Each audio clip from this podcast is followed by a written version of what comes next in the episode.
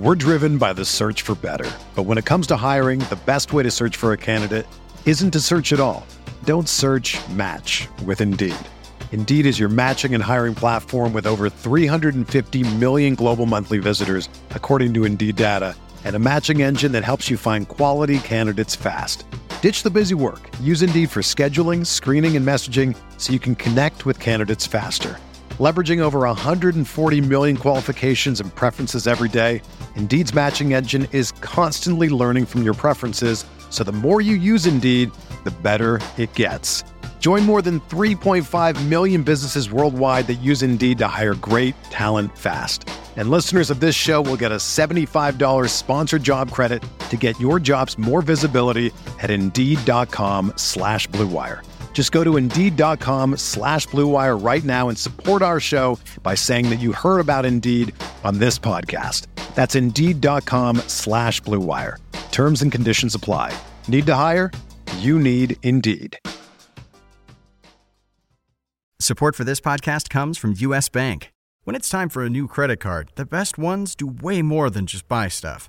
And that's why U.S. Bank offers credit cards that make every day more rewarding. Earn cash back, score points when you shop, dine out, travel, or binge watch, or get a low intro APR. U.S. Bank credit cards were designed to fit your lifestyle. So make every day more rewarding and check out usbank.com slash credit card. U.S. Bank credit cards are issued by U.S. Bank National Association ND. Some restrictions may apply. Member FDIC. They're gonna kill the love of my life. If I don't go back to what I was doing. This Friday, Our line of work is quite brutal and quite ruthless. how far would you go for love? You steal truck, bring it to me, then you make your money. Is it dangerous? Of course it's dangerous! Nicholas Hoult, Felicity Jones, with Ben Kingsley and Anthony Hopkins. All this trouble, all this pain, for love. Collide in theaters Friday. Rated PG 13, may be inappropriate for children under 13.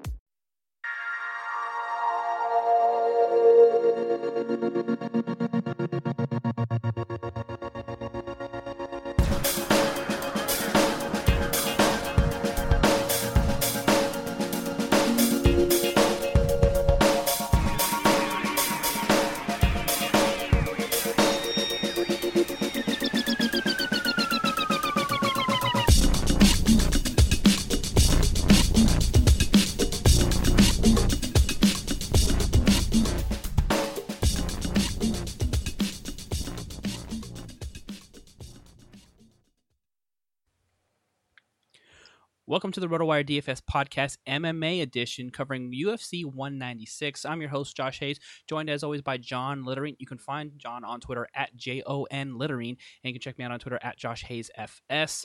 John, welcome to another MMA pay per view, heavily anticipated and slightly tweaked, modified uh, main event for March 5th. How are you doing here? I'm doing good. Uh, yes, definitely modified, and um, you know, there's no doubt that you know this McGregor um, Diaz fight. You know, it doesn't have the long-term um, company-wide implications that um, the originally scheduled McGregor and Rafael dos Anjos fight would have had. But I mean, for such a short notice fight, I think this is about as well as the UFC could have done as far as drawing, you know, interest, especially from casual fans. So, uh, you know, uh, there's not. I'm. I don't think, and I think you're going to see this more and more on cards that McGregor fights on. In this in this card, you have a second title fight, but once you get past those two fights, mm-hmm. it's not a card that I think would be particular popular with casual fans. Right. And I think that's what you're going to see more and more on McGregor cards. I don't think you're going to see the UFC stack the cards Right. because I think they feel that McGregor is getting and ha- actually has gotten already to the point that he can carry um, a card by himself. then you know that's pretty much proven to be the case. Yeah, I agree with you there as well. Those two standalones, as well, even if it was just McGregor Diaz, and we had to settle for that, UFC would sell well on this pay per view card because it is McGregor. So they can take all the the grinders, the people you know fighting in the in, in the middle, uh, you know parts of the uh, card and in between. And sorry, I set my alarm for this show and then didn't turn it off. So um, you know this is a like a, a great way for them to sort of advance some players upward and downward uh, within the organization while still keeping the panache uh, that they like to sell uh, a UFC pay per view event. So, uh, without further ado, we'll jump right into this here, and you know, really quick, uh, uh, we we can talk about this after I run down the scoring and the and and the the, the notes that we uh, want to talk about for on DFS MMA on DraftKings. Um, but very interesting to hear the, the list of names of people who turned down the fight on short notice too. I th- I'm sure you took note of that, and uh, that was particularly interesting to me because there's a lot of people who like to talk the talk, but got the short notice call and did not walk the walk. So Uh, yeah, I.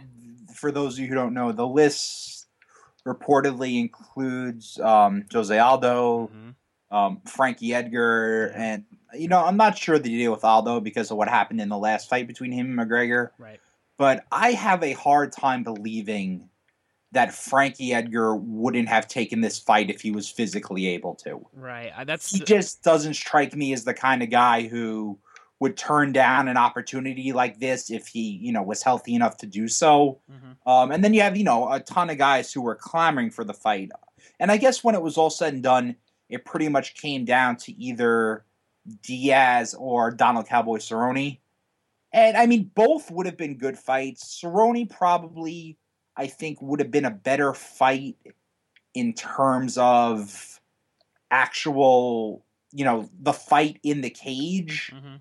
And Cerrone is, as we all know, immensely popular, one of the most popular UFC fighters there is. yes, But even Cowboy w- can't match what Diaz brings in the jawing and you know the press conference department. right, yeah, and the actual, I think the, uh, maybe the um punch taking department too there Oh, as yeah. well. Absolutely, He's- nope, he's- he- definitely. he's proved himself to be extremely durable and like almost like he, he looks like a robot like you it's it's very tough to to see you know any of the Diaz brothers really get knocked out so um very interesting I also heard a Uriah Faber was rumored to to get the offer there as well and uh, you know it's a lot of people who who stepped up and had a lot of things to say throughout the process before and post Jose Aldo about how they felt like you know they deserved a title shot at you know uh, 145 or 155 or wherever it may be.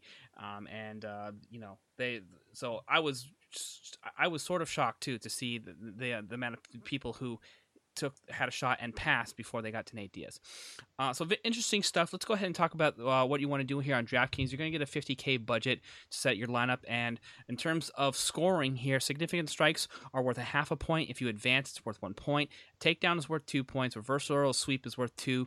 Knockdown is worth three points. Fight conclusion bonuses here. If you win in the first round, you get 100 points. Second round win is worth 70. Third round win 50. Fourth round and fifth round wins are worth uh, 40 points. And if you win by a lowly decision, you just get 25 points on DraftKings. Things of note here significant strikes include any distance strike or clinch or ground strikes that are considered power strikes by official scores. So if you punch, kick, knee, elbow, any of those things, th- those are where your significant strikes, which are worth a half a point, are going to come in into play. Advances are usually everything that happens on the ground half guard, side control, mount, and back control. Once again, those are also uh, worth one point. So with that um, in mind, let's go ahead and move on to the fight, and we'll start at the very, very top.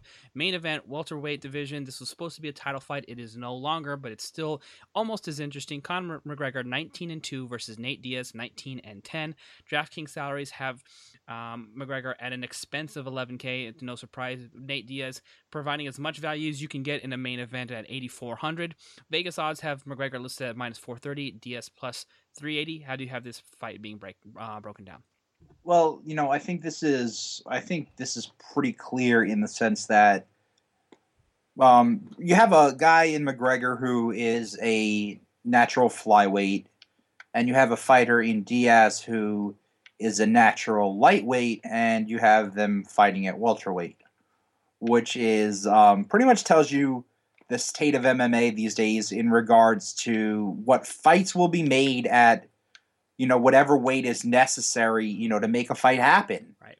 And you know mcgregor the diaz is going to be a bigger the bigger fighter mm-hmm. mcgregor is a huge flyweight he would have been an about it if the fight with dos anjos happened he would have been about an average sized lightweight Right. but he is going to be small for the welterweight division Right. now And- I don't think Oh, we're ahead. really too consist- concerned necessarily about him um, measuring up weight wise in the division itself. It just it's more interesting for this fight alone because we know this is just a fight about Nate Diaz and not a fight about where where he's gonna you know go, or well, maybe we don't know about what happens with him in the welterweight division. Who knows? Maybe he tries to collect three belts. Um, but you you are right. Yeah, definitely definitely advantage in the size department over to Nate Diaz. Now, um, as far as the rest of the fight goes, uh, almost everybody you know can cannot really imagine a situation in which Nate Diaz wins. Are, are you in that camp as well? Yeah, I would be surprised, and I think it's pretty clear to everybody that Nate Diaz's best chance to win this fight, and we say this all the time, right, is going to be to wrestle, and to he the biggest advantage he has is um, both Diaz brothers are very very good submission wrestlers. Right and his Nate's Nate's wrestling is it's adequate. I wouldn't say it's elite. And as we know, McGregor is really yet to face a really elite wrestler. Chad Mendes is an elite wrestler, mm-hmm. but um, you know he took that. Remember, he took that fight on short notice, so I'm kind of giving him a bit of a pass there. So I think it's pretty clear that Diaz's best chance to win this fight would be to try and get get this to the mat and hope for some kind of submission win. But and this is the reason I ultimately picked Jose Aldo over McGregor back when they fought is I thought that um, McGregor standing in front of Aldo in a striking battle would be the wrong strategy. Sure. Of course, he knocked him out in whatever it was, 12 seconds, so it, it ended up not really making a difference. Right, right. But I think it's pretty clear Diaz's best chance to win this fight is to try and get this to the ground. And I just, I have, Nate does not, especially in a fight like this, main event, big spot. Nate does not strike me as a guy who is going to tailor his game plan to victory. Right. I expect this to be a kickboxing match. Ex- exactly what I'm, everybody is probably expecting as far as two guys staring at each other and just jawing back and forth and a lot of his you know a lot of hysterics during the fight i think that's what you're going to see and even and mcgregor is he's just even though he's going to be the smaller guy is there anybody in i mean maybe in maybe a guy like robbie lawler who's so bigger and you know known for his striking but there are not many guys you would pick over Conor in a striking battle these days. Right. Um, for uh, pound for pound, he's got to be you know top two, top three striker um, in the entire um, you know UFC. I would say the only two names that maybe come to mind to me are uh, Jon Jones and Anthony Pettis in terms of being on that level for striking, and it's it's definitely debatable if he continues to finish people, you know, Ronda Rousey style. I mean, uh, you know, pre Holly Holm Ronda Rousey style, then I think we have to put him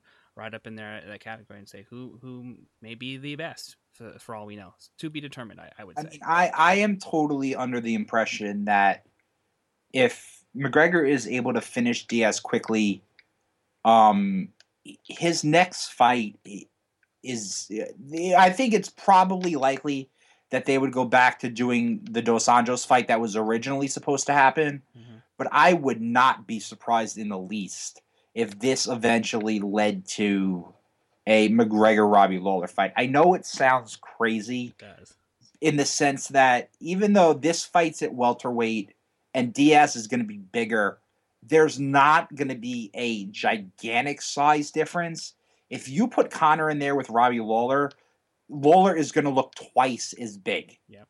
As McGregor, he's going to look so, like uh, Gray Maynard, Frankie Edgar. It's yeah. yeah, it's yeah, it's going to be it's going to be massive. So, you know, I think this is I, Diaz's best chance is to try and get this fight to the ground. Mm-hmm. Um, I don't think he's going to do it. I think this is going to be the striking, jawing, kickboxing fight that everybody expects to see. Right.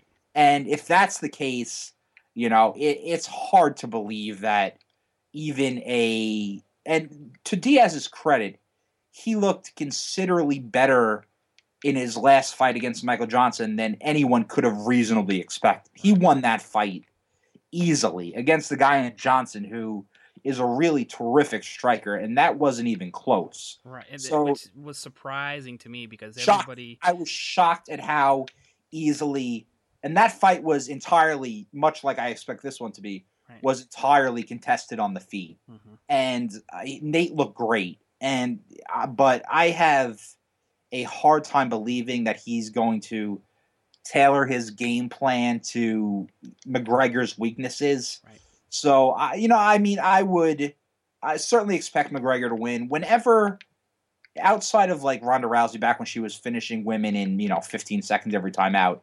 It's hard to take someone in DraftKings who is such a big has such a big salary Mhm. because if you know if you don't get the immediate finish, you're all of a sudden have such a lo- huge chunk of your you know of your budget spent.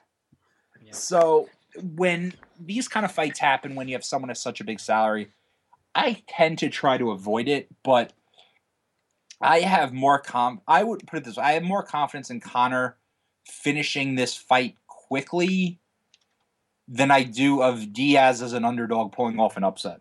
I, I agree with you there as well. I think that would be one of the more likely scenarios. I don't think it's the actual likeliest scenario. My personal take on this here is because we know Nate Diaz is, you know, is, is like a machine from Terminator 2. He'll take a ton, a ton of damage before you actually melt him down.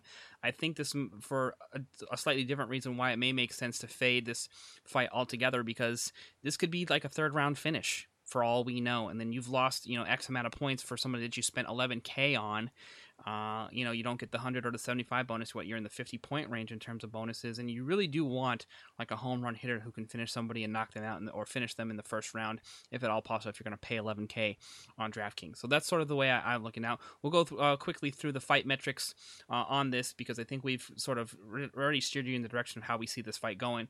But just to, to reference here, strike landed per minute, we know Nate Diaz, but b- believe it or not, it throws more volume in terms of striking than uh, Conor McGregor. 4.3 strikes landed per minute for McGregor, 5.53 for Nate Diaz. Striking accuracy, slight edge to Diaz as well, 45% to 43%. So sort of lends itself what you were talking about with Michael Johnson, sort of improving the volume and the accuracy on uh, on the feet and um, with the legs.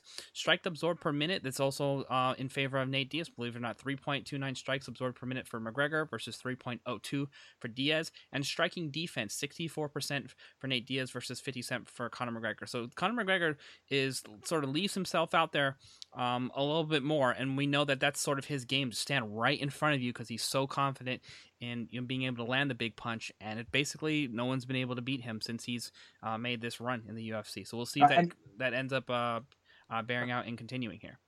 And McGregor has shown, you know, McGregor has shown that has he has a chin on him. In the Chad Mendes fight, Yes, he got clocked pretty good quite a few times. he was taking bombs on the ground Yes. and laughing yep, at Chad the and he time. held up just fine. So, uh, you know, and Nate has never been known as heavy-handed a guy. yep, not at, eh, yeah. He you know he's a combination guy. He can land combinations, but he's never been known as a power finisher.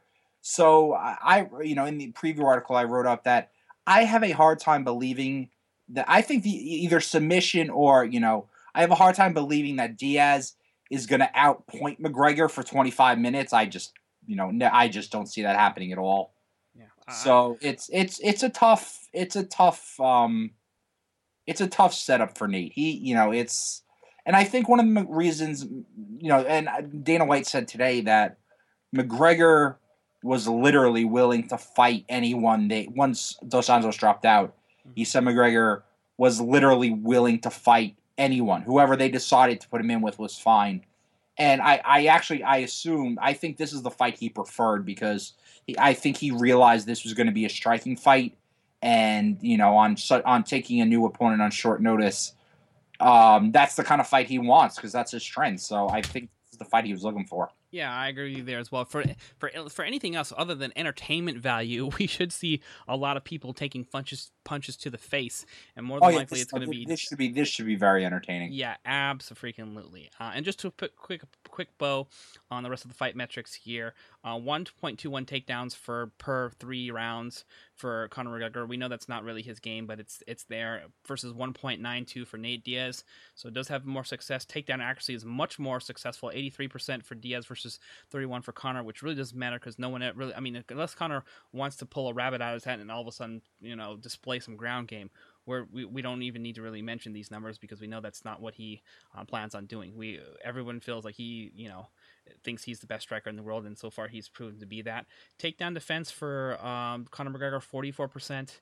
uh, of of takedown stop versus 67 for Nate Diaz. Here's the other problem though, with even if Nate Diaz decides to use his you know these fight metrics, which we all agree should be like he should try to get this Conor McGregor to the ground whenever possible. There really isn't any submission attempts submission attempts to speak of for Nate Diaz. Zero attempts at a submission per um uh, f- three rounds in the UFC. So th- I was actually shocked to know this. Now has not attempted a submission in the UFC at all versus 1.51. Conor McGregor is not even a submission specialist, and he's even got a you know at least one and a half attempts per three rounds in in his UFC uh, career. No, no, so. I, I I think you have that. I think you're reading that backwards. Uh, maybe I do have it. Um backwards. Oh, you know what? I do have it backwards. You're right. It is. Uh, it, it it was actually um right. I'm sorry. Uh, Nate Diaz who has 1.51 and Conor McGregor who, who has I can never remember Conor once even attempting a submission in his UFC career. Okay. He's never had to. Right. You're so actually have those those those numbers um reversed. Actually, yeah, it doesn't look like Nate Diaz versus the, reading the stats now that I had I had these two columns a little bit mixed up here. Um that it's really an effective tool for him to go to the ground. But we also know that's the only uh, probably main hole that uh, that we've seen be exploited against Conor McGregor. So uh, something to keep in mind here. It should be a very entertaining fight. And uh, well, let's go ahead and move on. I think we're both both of us saying if we had to pick one of the two, we're picking Conor, but we don't like them for our DraftKings lineup. But do you you agree with me there? Yeah, I do. It's just, I don't like. It's just if you take somebody at that salary mm-hmm. and they don't get a quick finish, right. you're pretty much shot in terms of getting value out of anybody. Yeah, you're going to have a very tough time uh, making hay with your DraftKings lineup if the if that ends up being the case. Let's go ahead and move on to the co-main event: Holly Holm, the preacher's daughter, versus Miesha Cupcake Tate. I'm just sorry, M- Miesha. Both of these people need better um, fighter nicknames for for a title holder and world beater yeah. like Holly Holm and Miesha. I mean, who who wants to be called Cupcake in a promotion? or in a UFC ad or anything else like that. I like cupcakes as much as the next guy, but I mean, just not in you know next time as a, nah, as a I, no, I, I agree. Yeah, somebody's somebody's got to give her some advice as far as that goes. Um, so let's go ahead and take a look at the uh, the uh, actual salaries breaking down for this uh, fight. Holly Holm is ten and zero in her uh, MMA career. I believe three and zero oh in the UFC. Miesha Tate seventeen and five. DraftKings salaries for Holly Holm ten point eight k versus eighty six hundred. Vegas odds had Holly Holm at three forty five. Miesha Tate at plus two eighty five. I'll say this before we get into this uh, here, John. I actually bet Miesha Tate at 285, and I'll be prepared to defend that. Uh, but first, I want to give you your your chance uh, to break down how you see this fight shaking out. I actually believe it or not, I see this as, as far as from a breaking down standpoint, almost identical or extremely similar to the McGregor Diaz fight. Um, we all know Holly Holm's kickboxing ability, and we all know that's her strength. And if Miesha stands in front of her for any real extended period of time, she's in gigantic trouble. Sure. But I also have far more confidence in Miesha than Diaz that she would be willing to do whatever, willing to change her game plan to try and win. Um, nobody at, other than Holm, who won, benefited more from the Ronda Rousey loss than Miesha Tate. Because the UFC made it quite clear on numerous occasions that they had zero, or at least very, very little, interest in running that back for a third time. So pretty much Holm's Holm beating Rousey opened up the door for Tate to get another title shot here. And Miesha is, uh, you know, she gets she. I don't think her. I don't think she gets the credit she deserves because I think a lot of people, especially casual fans, focus on the fact that you know she's very attractive, and I think she doesn't get the credit she deserves for having a good all around game. You know, she's very tough. She's a respectable striker certainly not on Holm's level, but I, I don't think that you would say it's a weakness of her game. She's a very she's a good wrestler. She is a very good. She's very good on the ground. So I think there's more.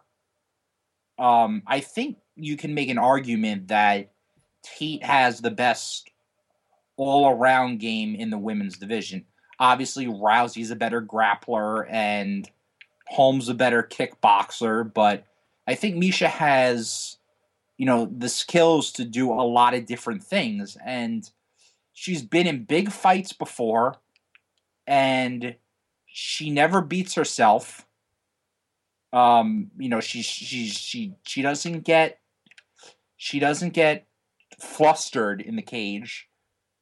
Um, and she she has a good all around game. So, I, I Holm looks so strong against Rousey that I think you would have to pick her to. I would certainly pick her to. I'm going to pick her to win. Mhm. But I I like I like Tate at that price as far as both the DraftKings salaries and the Vegas odds. I think she has a certainly has a better chance to win this fight than most people are giving her credit for. And if this is a kickboxing, you know, if this is another just like the McGregor Diaz fight, if this is a kickboxing match, you know, you have to pick Holm. Right. But I certainly think Tate is smart enough to and willing enough to try and turn this into something else. Yeah. You so know, uh, go ahead. sorry um just to reference back to the past two fights with with holly holm that she had um you know like with uh it was raquel pennington and then who was the fight in between there um Um, I believe Reneau. Barry Reneau maybe, and Yeah. she, she didn't look good in either of them. right this is my one, one thing i want to say and you know and even with the the fight against um uh jessica i that that uh, uh, misha tate uh, had she was taking damage in that fight she was getting outboxed which could clearly be a similar situation that she had um, that she could have with with Holly Holm. She was running into punches and having uh, problems, and then you know she ended up um, landing a big bomb there in the end. So we know that she has um, elite power. But if you just flipping back to the last two fights against Reneau and Pennington, I, I'm not totally convinced that that the Holly Holm that we're seeing now is that mu- is the you know world beater of Ronda Rousey, and that's you know because she has a one fight track record of this. And to me, uh, in all honesty, I felt like she lost the Raquel Pennington fight. Um, Oh, she she very well might have. Yeah. yeah, that was a split decision easily, and if it wasn't for like a a few last minute shots at the very end of the third round, which sort of swayed that whole situation there, I felt like I was like, you know what? I wonder what people are going to say because Holly Holm is the only other player, you know, in in the in the women's division that you know was specifically brought and groomed and supposed to, you know, be you know tailor made to to come down and fight uh you know Ronda Rousey which is why you start start her start with you know fighters that down you know even I think Ra- Raquel Pennington was like ranked 12th or something in the UFC Oh yeah, I don't. If you know, if had if you had to rank people today, you know, she she Raquel Pennington would be lucky to find her. Although she looked a little better lately, she's she. I don't even know if she's a top fifteen fighter. Right. It's it is debatable. Although she had, I think she has a two fight winning streak on some revenge, so uh, revenge fights that have happened recently. But here here's what I'm saying: you t- take the overall sample and then tell me where you would if you if we had to cover up the name of Holly Holm and where she would where she would lie in terms of. Um, ranking rankings in the women's division. You have one great knockout finish and two very questionable um, wins against Reneau and Pennington, which didn't really involve that much damage overall. She got a couple nice fights against, I mean, uh, shots against Reneau, but there was, I never felt like Reneau was in, in trouble of, you know. Well, Reneau stood around in the Reneau fight. Reneau's problem was she stood around and did nothing Right. to the point that you thought she might have actually like been injured because she was so inactive. Right. I mean, she was mostly moving, circling the ring, and you know, throwing, um, you know, mild counter punches here and there. But you know, the, the the other disturbing part of the whole thing was that the fact that Holly Holm, you know, for, for all the you know chasing around that she did, she wasn't able to land that many shots against Reneau uh, for somebody who was supposed to be the superior striker. So I was like, you know, really shocked and you know obviously impressed when she did what she did against Rousey. But think about that: Rousey was the only person uh, out of this fight that decided she was going to run straight through Holly Holm by hook or by crook. No one else has It- done that, and It's yeah, it's like another of those just dumb. It's just Right. it's not what you do against with someone with the grappling skills Rousey has against the world champion kickboxer. It's just you know, it's just not bright. Right, it's it's not, and so I don't expect Miesha Tate to to fall victim to any of that. Uh, overall, she's sh- shown herself to have a lot of versatility and uh, a lot of ability to ch- you know to use as many tools in the toolbox as she needs to get wins. So uh, this is why I think that you know. Here's the thing: if you if you pick Miesha Tate and she wins, you're sitting very pretty with a lot of extra salary on DraftKings. Uh, so the the only the only problem is you just have to have confidence that she is going to win, and I don't think she's going to be that popular a pick because of the odds and because of the price. Uh, but taking a look at the, how the, we have the strikes breaking down, strike landed per minute 4.09 for Holly Holm versus 2.04 for Miesha Tate. Striking actually just 33% for Holly Holm. We told her we told you she was having trouble, you know, landing and hitting shots against Pennington and Reneau, and the numbers bear that out. 43% striking accuracy for Miesha Tate. 2.31 strikes absorbed per minute for Holm versus 2.53 for Tate. Defense 70% of strikes defended versus 51 for Miesha Tate. So obviously, you know, the boxing skills are showing up in the defense department. Now we're talking about grappling here, average takedowns per 15 minute 0.83 to 2.31. So this is the, the, I think where this fight may end up being decided here, John, is if Miesha Tate can sort of impose her will in the grappling game and do something that most everyone has basically struggled to do because uh, you know in three fights in the UFC, uh, Holly Holm has 100% takedown uh, accuracy and 100% takedown defense. Um, that's the hole that you sort of have to be. You have to be the first one to finally actually make that happen um, uh, against her. And she's actually a pretty big girl who's very muscular, and so is Miesha Tate. But I think that I think size and and and, and strength wise, I would probably give the slight edge to Holly Holm in, in, this department. So if she can impose her will on the grappling side, and we know that Miesha Tate has a great ground game, which is to me I think is actually underrated because her th- being the second best ground fighter in the UFC means nothing when you've gotten your butt kicked over and over by Ronda Rousey. People don't take notice of that, uh, but I think it's actually a, a, legitimate weapon that she has to employ. So that's probably the department in terms of stats where we can see uh, Miesha Tate maybe um, um, make a difference in this fight, and if she's able to employ that, you'll be sitting very good in your DraftKings lineups. All right, we're going to move on to the next fight, um, just beyond the co-main here, and we're talking about uh, Gian Villante, 14 and six in his MMA career, versus Ilir uh, Latifi, two, 12 and four uh, is his record. DraftKings salaries have Villante at 9,200 versus Latifi at 10.2k. Uh, Vegas odds uh, favoring Latifi as well, minus 210 versus Villante at plus 175. How do you see this fight breaking down? Uh, we've talked about this before on here. Uh, I'm taking Villante in this fight, and not just because he literally lives around the corner. um, he is, and we've spoken about this before. Gian Villante is a terrific wrestler. He was a great wrestler in high school. He was a good wrestler in college. He was a All American football player in college. He got some looks in the NFL. He, the kid, he's an all around terrific athlete, and he's been very inconsistent throughout his UFC career.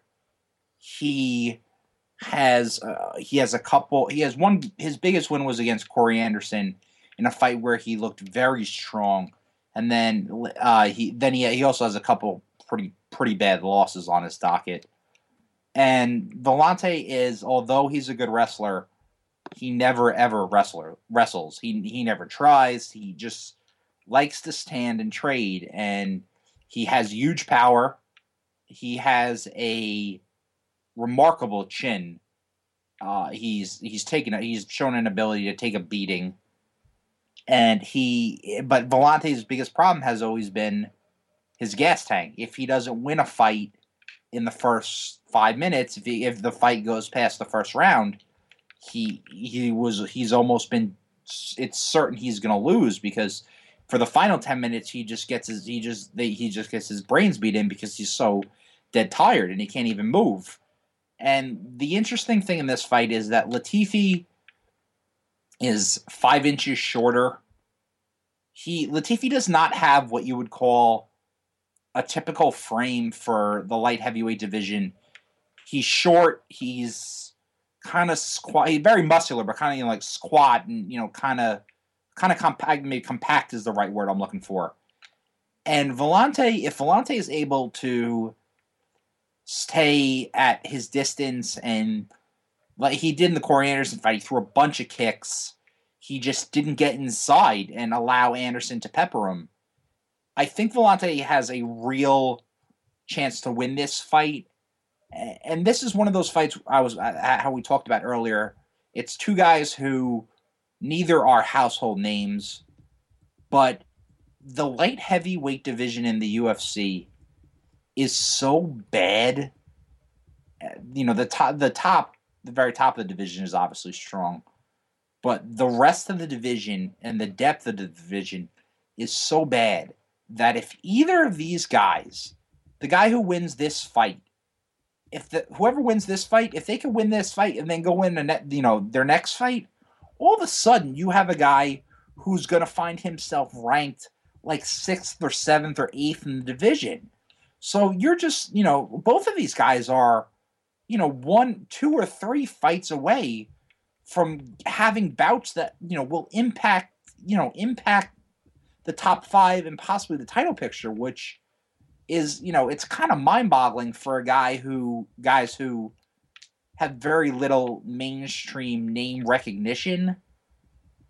Um, Latifi is coming off back to back brutal knockout wins, but they've you know he hasn't really fought anyone strong in his entire not in his entire career. He's never really faced anyone notable, and he you know Latifi is the kind of guy who you see him knock out nobodies, and you say to yourself, "Oh wow, you know this guy's really good." But then you think to yourself, well, you know, when he fights someone who's considerably better and has more physical gifts, you wonder if he's going to have an issue. And if there's, you know, for all Villante's flaws, he is extremely physically gifted. And, you know, he trains out of over here in Long Island, um, mostly out of Bellmore Kickboxing Academy.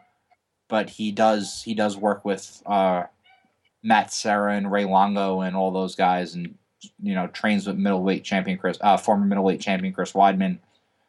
So, you know, this is one of those fights where ice, ice, and the line, believe it or not, the Vegas line at least, is Villante's line. He's becoming more and more of an underdog on a daily basis. Every time you look up and he finds himself a bigger underdog. So I saw the I saw the DraftKings salaries for this fight, and I immediately thought that Villante was a good value play. And you know, I openly admit that it's entirely possible that Villante could just gas out, and by the time the first round's over, you know, he finds himself done because he just can't breathe.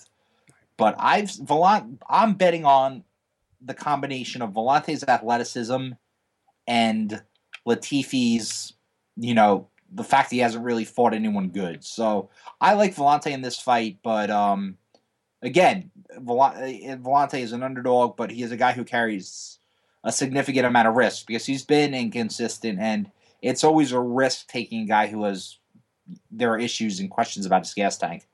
Yeah, I, I agree with you there as well. And if we talk about this, it looks like a little bit of a tale of striking versus grappling in terms of the stats and who can impose uh, which is which will upon each other.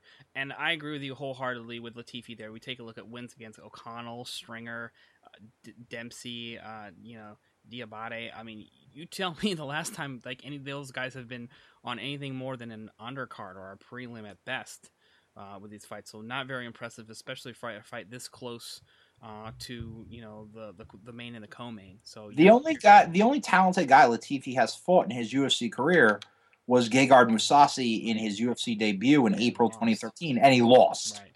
And Gegard Mousasi, not by the way, is, he lost, he lost badly. Right. Well, and Mousasi, by the way, has been a perennial, you know, Oh, that's what I mean. Mousasi is obviously very good, right. but that's the in what I believe it's six UFC fights. Latifi has fought one guy who, who you would say, "Oh my, well, okay, well this guy's really talented," and he got whipped. The total strikes in that fight were eighty to thirteen in favor of Mousasi. I mean that I'm sorry, eighty to eighteen, and I mean that's about as for a full for a fight that goes the distance that's about as lopsided a total as you're going to see. Right, exactly. So speaking of the striking and, and the, the numbers here, let's get into these uh, these stats here. Uh, Gian Villante there, 4.09 strikes landed uh, per minute versus 1.91 for, for Latifi. So clear edge there. Striking accuracy 48% to just 27%. So it just really isn't something that Latifi has in his toolbox overall. Uh, strike absorb per minute. You know that uh, Villante is going to leave himself out there because he's firing away 5.70 strike, uh, 5.70 strikes absorbed per minute versus 4.12 for Latifi. In terms of defense, you know Gian Villante has the edge there as well. 57% of strikes strikes defended versus 46 for Latifi. On the grappling side, 1.91 um, takedowns per three uh, per 15 minutes per three rounds for Latifi. So he has the edge over uh, Villante, who's but at 1.01. then you take a look look at the number of Villante's takedown defense and how high it is. Yeah, exactly. Right. So 89% uh, you know, takedown defense, which is going to be tough. You know, he doesn't take down a lot of guys overall, and his takedown accuracy stinks for, uh, overall uh, for Villante, but he does defend it very, very well. So um, it looks like if he can uh, impose the striking will and you know do what he normally does, which is defend the takedown quite well, I just don't see why the uh, the odds are this far in favor of Latifi. Overall, I would put it this so. way: even if you're not totally convinced or sold on Villante's athletic ability and all his skills or whatever, and you're worried about his inconsistencies, I don't really, I just don't really see how you can make the argument that Latifi has done enough and beaten enough guys to be such a big favorite. Right. The- I totally agree. And to be at a 10.2 salary uh, on DraftKings. So right now we're talking about what, $600 cheaper than Holly Holm? Uh, You know, we're that's sort of reserved for the elite of the elite right now, and nobody thinks Latifi's that right now. Uh, you know, maybe Vegas knows something that we don't in terms of this fight, but for me, I think the stats and the information that you and I presented all say we'd much rather have Villante as a value play for 9200, and you feel like he's got doesn't necessarily. Need, if you told me this fight was even odds, then I then I would much more understand, especially it, it was funny when they first put up the odds for this fight. I when when I, I saw the odds because they don't they don't put out the odds right when the fight first is announced. They usually do for the main event fights, Right. but then they they they, they don't put out the undercard f- fights until they get closer to the event. And I expected Villante to be something along the lines. I thought he would be an underdog, but not much. I thought maybe you know something like plus one fifteen, plus one twenty, Right. somewhere in there. I mm-hmm. I certainly didn't expect the line that you get now, and I certainly didn't expect the difference in the in the um DraftKings salaries. Yeah, very surprising there as well. So I think we've presented um, at least one that we've definitely agree on uh, in terms of uh, value options for an underdog that you can book into your lineup and take that salary and run on to the next fight that we have here as well. And that's Corey Anderson, eight and one in his MMA career versus Tom Lawler, uh, ten and five. DraftKings salaries have Anderson at ten point six k, Lawler at eighty eight hundred. Vegas odds minus three ten for Anderson. Tom Lawler at plus two fifty five. Corey Anderson on a nice little uh, run here has had some significant fights that sort of put him um, right in the mix of you know getting into the upper echelon in terms of top five fighters if he keeps on this uh, uh, um, stretch here. I love the nickname we've talked about for both of these guys. By the way, we've been sort of giving um, some criticism towards some of these you know weak fighter nicknames, but Beastin twenty five eight is pretty good for a nickname. Oh, it's yeah. it's it's it's very it's very you know it's kind of like a nickname you don't really want to take serious you know what i mean seriously Right, mhm. but it's pretty darn creative It is because I've you know, ev- you know no one ever has gone to, to from twenty four seven to twenty five eight until I've until I saw No, this Corey it's, Anderson. pretty, it's pretty good It is pretty creative. And Tom Filthy Lawler, at least you've got a name that says yes. Okay, this is what I'm bringing to the table. All right, I'm going to get down and dirty, and you can which expect per- perfectly describes tom lawler's personality absolutely. And you know that you you could be in for a potential war uh, in this fight. So one of the more interesting cards on this fight. Uh, which side are you going to be uh, laying your DraftKings dollars on? this is see I this is a fight that i would avoid and the reason is this. These two guys both corey anderson and tom Lawler, have one common opponent uh, one recent common opponent um, in common and that's Gian Villante, who we just spoke about. Villante defeated anderson by standing at distance and just beating him up with leg kicks. Lawler actually defeated Vellante after hitting him with one huge punch and getting a finish. But that was a fight that Villante was pr- firmly in control before before the one, you know, the one punch that changed the fight. Tom Lawler has fought the vast majority of his career at middleweight. He is going this is much like we spoke earlier. He is going to be the considerably smaller fighter on Saturday night and Corey Anderson is Corey Anderson is a wrestler. Uh, that is Corey Anderson's UFC career is going to go as far as his wrestling skills take him. Uh, for his UFC career, he's averaged 4.73 takedowns a fight, which is a massive number. I mean, that is about for a guy who has been in the UFC and had you know has more than five fights under his belt. That is about as big a number as you're going to see. And Anderson is he he has a very he's a very strong guy, but he has shown no ability to finish fights.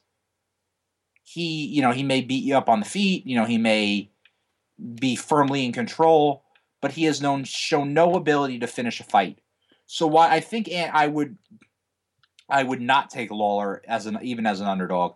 Um, but I wouldn't take Anderson either because I see even though I see Anderson clearly winning, I don't see Anderson doing anything other than you know probably winning a decision, which is not really when you're trying to make hay with your DraftKings lineup. That's not really what you're looking for. Yeah, I agree with you there as well. So there's a couple different uh, you know routes that you can take um, in in this fight overall. And for me personally, um, we can let the, the numbers sort of bear them out. Uh, right now, Corey Anderson, 5.37 uh, strikes landed per minute versus Tom Lawler, 2.58. Uh, so clear edge in terms of volume. Striking accuracy for Corey Anderson, 47% versus Tom Lawler at 44%. Strikes absorbed per minute, fairly even among the two. 2.42 strikes absorbed per minute versus 2.18. Uh, defense also fairly even, 57% to 59% uh, strikes defended uh, for both of these fighters. Now on the grappling side here, so something about what you were sort of referencing uh, moments ago. Takedowns uh, average per 15 minutes, 4.73 for Corey Anderson versus 2.73. Takedown accuracy 50% to Lawler's 30%. Takedown defense 50 to 53, fairly even. Only uh, tool missing out of or Corey Anderson's toolbox is the actual submission. Uh, zero sum, uh, submissions attempted in his nine uh, MMA fights versus 1.6. Uh, attempted. So there is a, a, you know potential angle there for Tom Lawler. So if we have to stake our claim, uh, final answer on this here. Do you roll with the expensive uh, Corey Anderson? Um, I don't personally feel like gambling on Tom Lawler, but I think this is a, sort of a, a heavy price tag to pay for somebody I'm not necessarily convinced can finish Lawler in, in the first round. So I would uh, take Anderson over Lawler, mm-hmm. but I wouldn't I wouldn't take either of them. Right. I'm. I think we're both in agreement that we are not rostering this fight because just too much of a price tag for pay for somebody who's not a a, a clear first round crusher um, you know that we normally see at this. And this is sort of what you were talking about with this sort of card that we've had. They have to price somebody up um, in this uh, in the in this fight aside from Holm and McGregor, and so you're sort of forced for them to taking bigger leaps of faith against guys that would norm would not normally be priced in the 10k range on DraftKings. All right, let's go ahead and wrap up the final main card fight breakdown here. Women's bantamweight division on tap. Amanda Nunes 11 and 4 in, in her MMA career versus Valentina Shevchenko 12 and 1. DraftKings salary has us fairly even. Nunes at 9900, Shevchenko at 9500. Vegas odds minus 150 to Shevchenko's plus 130. Who are you staking your claim in this matchup? You know, this is a good fight. Two women who are have both um, Valentina Shevchenko only has one UFC fight under her belt. She made her debut on very short notice and looked very strong in a win over Sarah Kaufman in December. Um, she Valentina Shevchenko, former multiple times, seventeen times to be precise, world time world champion Muay Thai Muay Thai champion, um, an elite striker, very, very technically sound striker. And um, Amanda Nunes, while not as technical a striker as Shevchenko, has huge power, has shown more in her UFC career than anyone could have reasonably expected. Nunes is 4 and 1 her UFC career. The one loss was to Cat Zingano and even that was a fight where Nunes battered Zingano badly before Zingano recovered and got a, a, stoppage win in the third round. So, you know, if I had to take a, if I had to, you know, place money here, I would, I would certainly see, say Shevchenko is the more technical striker. And I, you know, if this is turns into an extended kickboxing match, I would certainly give her the edge in earning more points, so to say. But I think Nunes has more power, and we don't really know much about Shevchenko's ability um, on the ground. You know, Nunes is very strong, and if she's able to get Shevchenko up against up against the fence and into the clinch, I think she could have real success. This is a really close fight, as the Vegas odds obviously indicate, and the DraftKings salaries indicate. Um, I picked Nunes to win, so uh, you know I would I would roster her, but this is one of those fights I think where if you have a a bit of an inkling about either woman, I, I don't think there's I don't think there's a wrong play here. You know, both are the salaries are, are close enough that if you think one of them ha- deservedly has an edge, that you should just go with your gut and roster either of them. They're both fairly reasonably priced, so um, I think I would I pick Nunes to win. But again, if you're if you have your roster constructed to the point where you need a value play and Shevchenko's salary will fit in well, I certainly don't think that would I I wouldn't call that a bad play.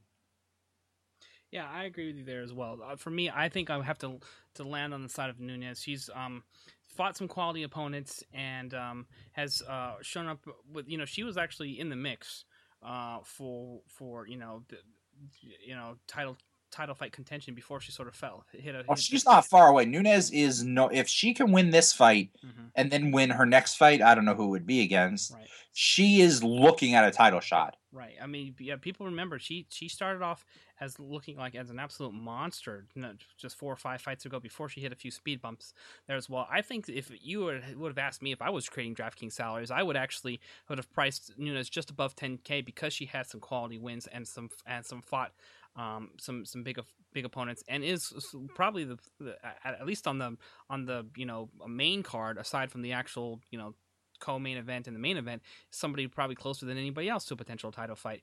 Um, you know, with uh, like you said, maybe two more wins. So we'll see how that ends up, ends up shaking out. For me, I'm booking Nunes in my uh, in my DraftKings lineup. I like. I think the price at 9900 is very fair, especially how we've broken down the three fights that we've looked for for value in this spot. And you, this is sort of a, looks like a, a tale of you know two solid strikers. You know, volume versus counter punching and accuracy and you know, and and somebody who leans a little bit more uh, in the grappling ground game with uh, uh, Shevchenko versus uh, Nunes, who does have a ground game of her own. Um, you know, although isn't um, you know necessarily employed at a, at a at a at a high rate. So we're taking a look at the strikes landed per minute: four point one seven for Nunes versus two point one three for Shevchenko. Striking accuracy: fifty one percent for Nunes versus seventy two percent for Shevchenko. So, like we said, not as much volume, but much more accuracy. Will sort of lends herself to the counter punching game. Strikes absorbed per minute: three point four three versus one point eight zero for Shevchenko, and defense: forty four percent of strikes defended versus thirty eight percent. So a lot of these people are actually, you know, if you're taking um, um, uh, over 50% of the punches, chances are some of these shots are going to land and could be something that ends the fight, which you, you want, especially in, in Nunes' corner with her throwing twice the volume. On the grappling side here, 2.32 takedowns uh, per 15 minutes versus uh, 4.0 uh, for Shevchenko. So clear um, edge in terms of you know wanting to get to the ground and, and employ that. 41% takedown accuracy versus 44% for Shevchenko. Takedown defense also in favor of Shevchenko, 75% on her end versus Nunes at 66. And then, uh, you know, the one thing that we talked about here that has been a sort of a commonality with some of these fighters here, no takedowns attempted for Shevchenko. I'm sorry, no submissions attempted versus a half a submission per minute. So neither one of those persons' strengths, but at least it's actually been attempted on Nunes' side, whereas Shevchenko really hasn't displayed that skill set. So uh, this is this is similar to the Villante and Latifi fight. You know, exactly, it's, yes. it's two talented fighters right. who have similar skill sets, who don't have much name recognition in regards to casual MMA fans. But again, you know, it's a good fight and a close fight. Yeah, I agree with you there as well. And I wouldn't be too surprised if it went one way or the other, but I feel good about the salary price and the chances that Nunes has to to actually win this fight. So I think you and I both are gonna lay our DraftKings salary on and our dollars on, on that side, and um, you know, in a in a close fight where with, with a small favorite and feel good about the stats behind it. All right, that's going to wrap it up for the main cards, and we're going to go into the lightning round here. John, we'll start the welterweight division. Brandon Thatch, eleven and three in his MMA career versus Siyar uh, Bazod Bazad Urzada. I had to practice that in the pre-show, and I still semi flubbed that. So twenty one and six and one for Bazad Urzada. Urzada. I'm I'm probably gonna just call him CR. And maybe that's a little safer for me. That's all right. I'm not I'm not picking him. You can call him whatever you want. we can call him the guy that we're not picking. 10.9k versus uh, 8500 for um, Bazad Urzada. We don't have to keep pronouncing that name. We'll just call him uh, not gonna not, not gonna be here anymore. Uh, yeah, no, uh, and then to Mr. Bahar Zada's uh, you know credit, we've been wrong plenty of times, so he should definitely still show up on Saturday. Right. We did put we we we were all in with our mortgage and our car payments on Ronda Rousey. Yes, I believe you know. we I believe we said Holly Holm was going to end up in the hospital, so we were incorrect. Right, and you know it, it, we were right about we were half right in that aspect. Somebody did end up in the hospital. Someone, yes, yeah, someone needed re- facial reconstructive surgery. We just got it wrong. Right. We just we were just wrong on the actual person in the hospital. So exactly. Right. You know, but uh, half it happens. It right. happens. Absolutely. It, so Thatch in a in a in a runaway, and I don't know that we can book him at 10.9k. But if for some reason you have that salary available, this is probably as close to a um, you know one sided fight that we like uh, more than anything else. You, you yeah, agree with me there? Yeah, I do. Thatch um train quickly trains out of the Elevation Fight Team in Colorado, which is one of the more up and coming camps in the world. It's you know uh, camps like you know American Top Team and you know Greg Jackson and camp and the Blackzilians get all the credit. But the Elevation Fight Team in Colorado is one of the rising camps in the world, and there, um, know, Magny trains there. T.J. Dillashaw moved there uh, a few months ago when he left Team Alpha Male and there are people, both fighters and coaches who train with that team, who swear up, will swear up and down that Brandon Thatch has more natural athletic ability than anybody there. And he's been inconsistent, but he certainly has he certainly has the gifts and you know the physical gifts and there has been you know, there has been nothing I've seen at least from Mr. Bahar Zada's uh, brief UFC career that would lead you to think that he would be able to pull this upset. And I mean, you have to keep in mind, and you also have to keep in mind, he hasn't fought s- since December 2013. Right. So, so I, he, you know, he's giving up, he's giving up athletic ability, and he's, you know, he's he's going to be rusty. So it's it's a tough, it's a tough, it's he's a tough pick. I, I just I wouldn't do it. Yeah, I, I agree with you there as well. So we'll pick Thatch, but say you know, you know, uh, disclaimer: very expensive uh, in your DraftKings salary. It's going to be very tough for you to roster um, some players of value if you go to uh, to that 10.9k salary um, in his corner. Lightning round continues here. Welterweight division: Erick Silva, 18 and six versus Nordine Taleb, 11 and three. DraftKings salaries 10.3k for Silva versus Taleb at 9100. Vegas odds minus 230 for Silva versus Taleb at plus 190. Your pick here. Um, this is just it has gotten to the point where myself and most other people have zero idea what to expect from Erick Silva. Mm-hmm. There are times he can look like, uh, you know, at very least a top five caliber fighter, you know, at best like a title contender type talent. And there are other times like his last law, his last fight in August against Neil Magny where he looked like he should be cut. That's how bad he was. So you know what, what guessing what you're going to get from Erick Silva on a night to night basis and a fight to fight basis is basically impossible. But you know he certainly has physical ability, and Taleb is a guy who trains at a TriStar in Montreal, and like many TriStar guys, he tends to be slow and methodical, and you know stands around and doesn't do much, and it's not particularly entertaining to watch. So you know, th- I think it's pretty. I think it's pretty clear that Silva has to be the pick here, uh, you, with the disclaimer that you always have no idea what you're going to get from them.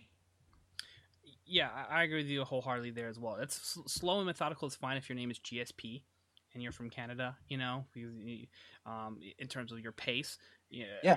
Um, even even Rory MacDonald, who trains there, you know, it, it, people forget. You know, people look at the Robbie Lawler fight, and you know, you say Rory's this vicious striker, but you know that's not his game. He's more of a he's more of a counterpuncher type guy, right? And that's just the style they teach up there. It's just Firas Zahabi. It's just a slow, you know, it's just a slow countering type of style, as opposed to you know a guy like Lawler who just gets in and just you know tries to take your head off immediately.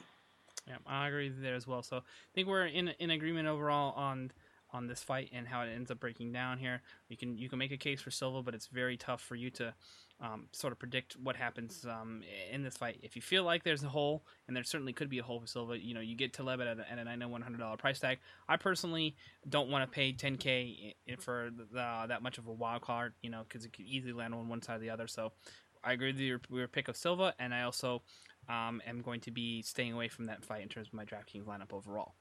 Lightning round continues on to the middleweight division here. Vitor Miranda, 12 and 4 in the UFC. Uh, his career versus Marcelo Guimaraes, 9 1 and 1 uh, in his MMA career. Salaries for Miranda 10.7k, Guimaraes 8700.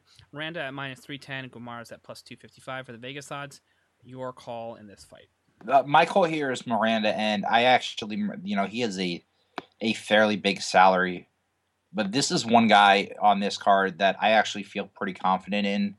He, uh, you know, coming up back to back stoppage KO wins. First against Jake Collier, who's you know isn't very good, but his last win against Clint Hester, who is kind of underrated. Clint Hester's a great athlete, kind of underrated. I you know very impressive in that fight, and he's he's a very very good. Vitor Miranda, the big the prop Miranda, you you can't really project him as uh, you know a future top five guy or anything like that, only because of his age. He's already thirty six but he is a guy who is, you know, very, very good. He has huge power, great stand up skills, a decorated Muay Thai background. And I actually, you know, despite his salary, I actually think he's a pretty good play in this fight. Yeah, I could see that happening overall. Um, one of the few guys you feel like salary actually matches up with the Vegas odds and and the the skill set and reasoning for why you would want to pay up for a fighter who's in a, in a good matchup and is set to potentially dominate and for and hopefully finish this fight early for your DraftKings lineup, which is what you're looking for. So love the, the Miranda call. Featherweight division here up next. Darren Elkins, 20 and 5. A lot of fights over in his MMA career versus Chas Skelly, 15 and 1 uh, in his MMA career for him. Elkins at 9,300 versus Skelly at 10.1. Vegas odds slightly favor Skelly at minus 150 versus Elkins at plus 130. Uh, are you with the favorite in this fight as well? Yeah, I'm taking Skelly in this fight, and Skelly has won, lost his UFC debut to Mirsad Bektic, who is prob would probably be have to be considered one of the top five prospects, pound for pound prospects in all of MMA. So you know, there's no shame in losing to him. He has since rattled up four, four, four wins in a row, and you know, Skelly again, not a guy more more of a uh, more of a wrestler.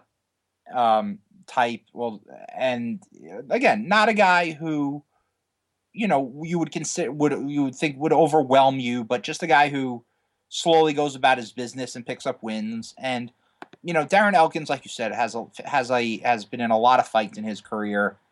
He was never a very never a great athlete to begin with. And it's you know, Elkins at this point in his career is kind of getting by on just his toughness. You know, nobody's tougher than Darren Elkins. He could take a beating. He's He's been doing this for a long time. Um, he's only 31, but he, you know, he has a lot of, he has several, you know, a lot of MMA miles under his belt. So, you know, I think I like Skelly here, and you know, again, Elkins, you know, he's not the kind of guy who I, I wouldn't, I certainly wouldn't pick, I wouldn't pick Skelly for an early stoppage win. Elkins is just, you know, very, very tough, but I, I think he has to be a clear favorite. Yeah, I, am agree with you there as well. And you know what? I, I was gonna make a comparison to sort of where you hit that point um, in your career, like BJ Penn, where you get into your 30s and you've had some success, but now you've sort of turned that corner as uh, going down that hill where you it's sort of a point of no return. But maybe we should save that for this next fight on tap to uh, common opponents of uh, BJ Penn, Diego Sanchez, 27 and 8 in his MMA career versus Jim Miller at 25 and 7.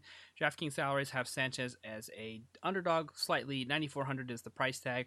Miller at even 10k. Vegas odds uh, have Miller as a 140 favorite versus Sanchez as 120.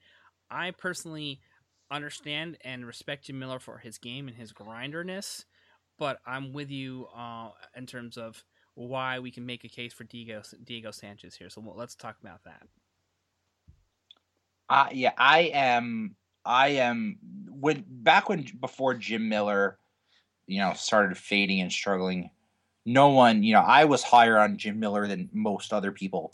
And it, it has strictly gotten to the point where Jim Miller is essentially um, a ground specialist at this point in his career. Right.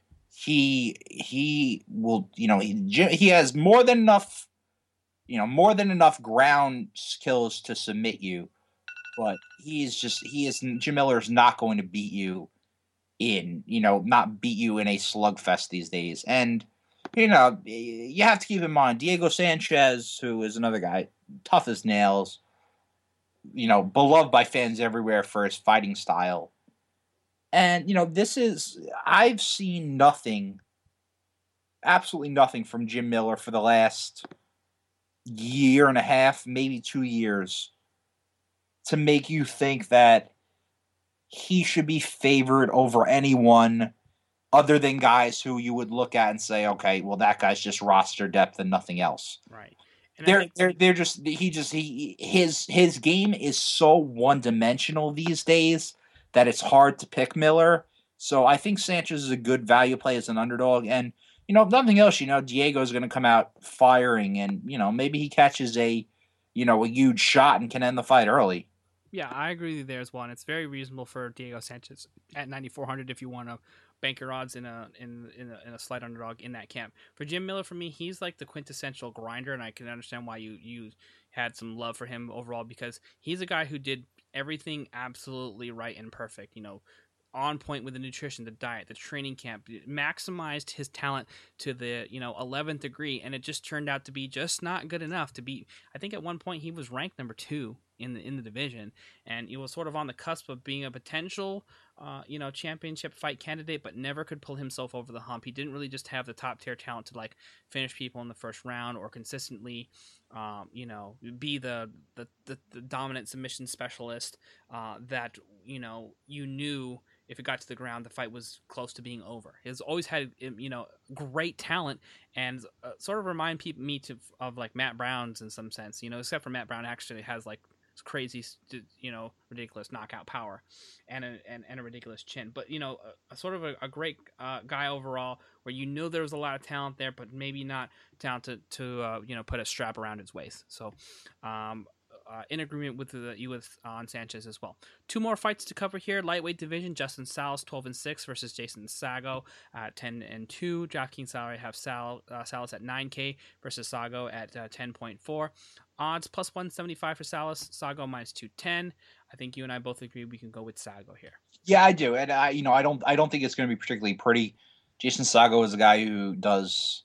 He's a wrestler, you know. Kind of, he's he earns his wins based on the fact that he you know picks up a lot of you know top position control time and you know grinds his way to wins by you know just taking his opponents down and you know staying on top. So you know i i definitely like saggo. And i actually at at you know 10,400 you know that's not a crippling salary. The only problem is that he's a guy who when he wins he tends to rack up wins via decision so that makes him a bit of a risk for people who are looking for an early stoppage.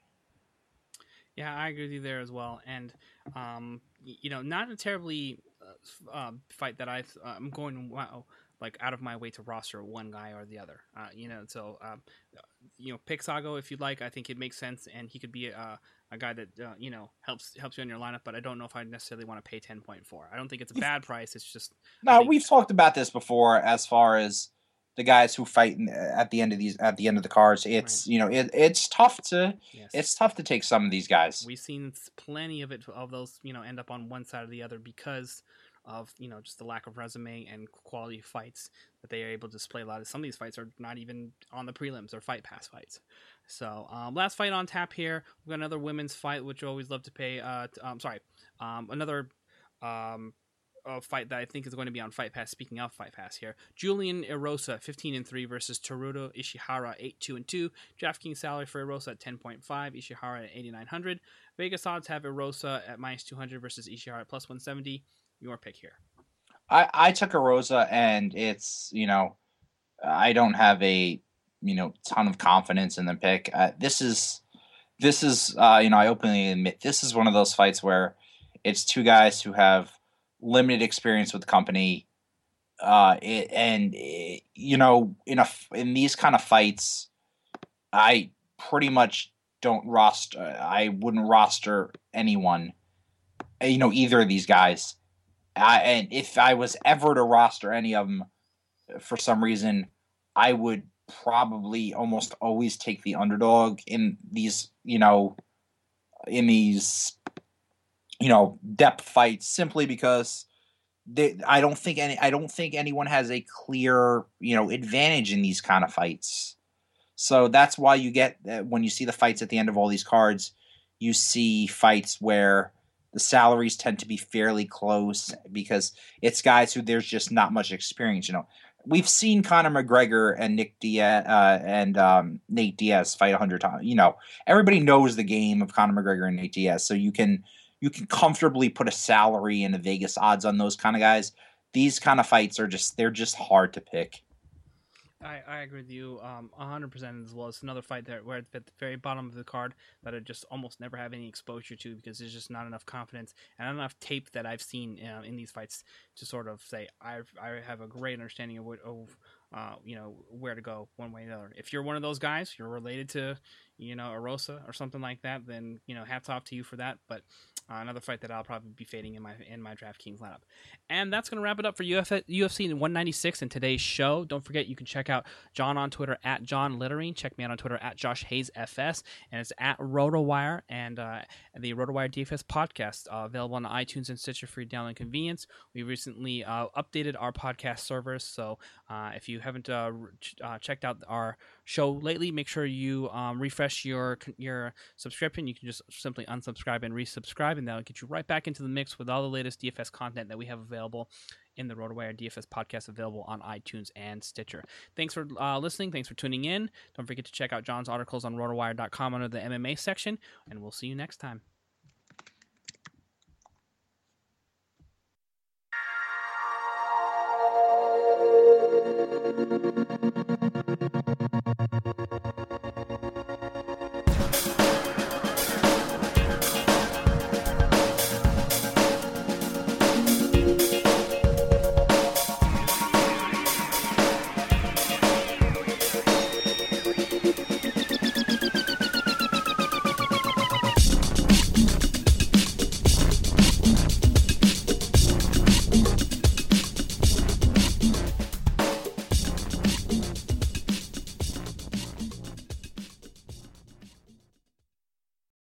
Is the story of the one. As head of maintenance at a concert hall, he knows the show must always go on. That's why he works behind the scenes, ensuring every light is working, the HVAC is humming, and his facility shines. With Grainger's supplies and solutions for every challenge he faces, plus 24 7 customer support, his venue never misses a beat. Call quickgranger.com or just stop by. Grainger, for the ones who get it done.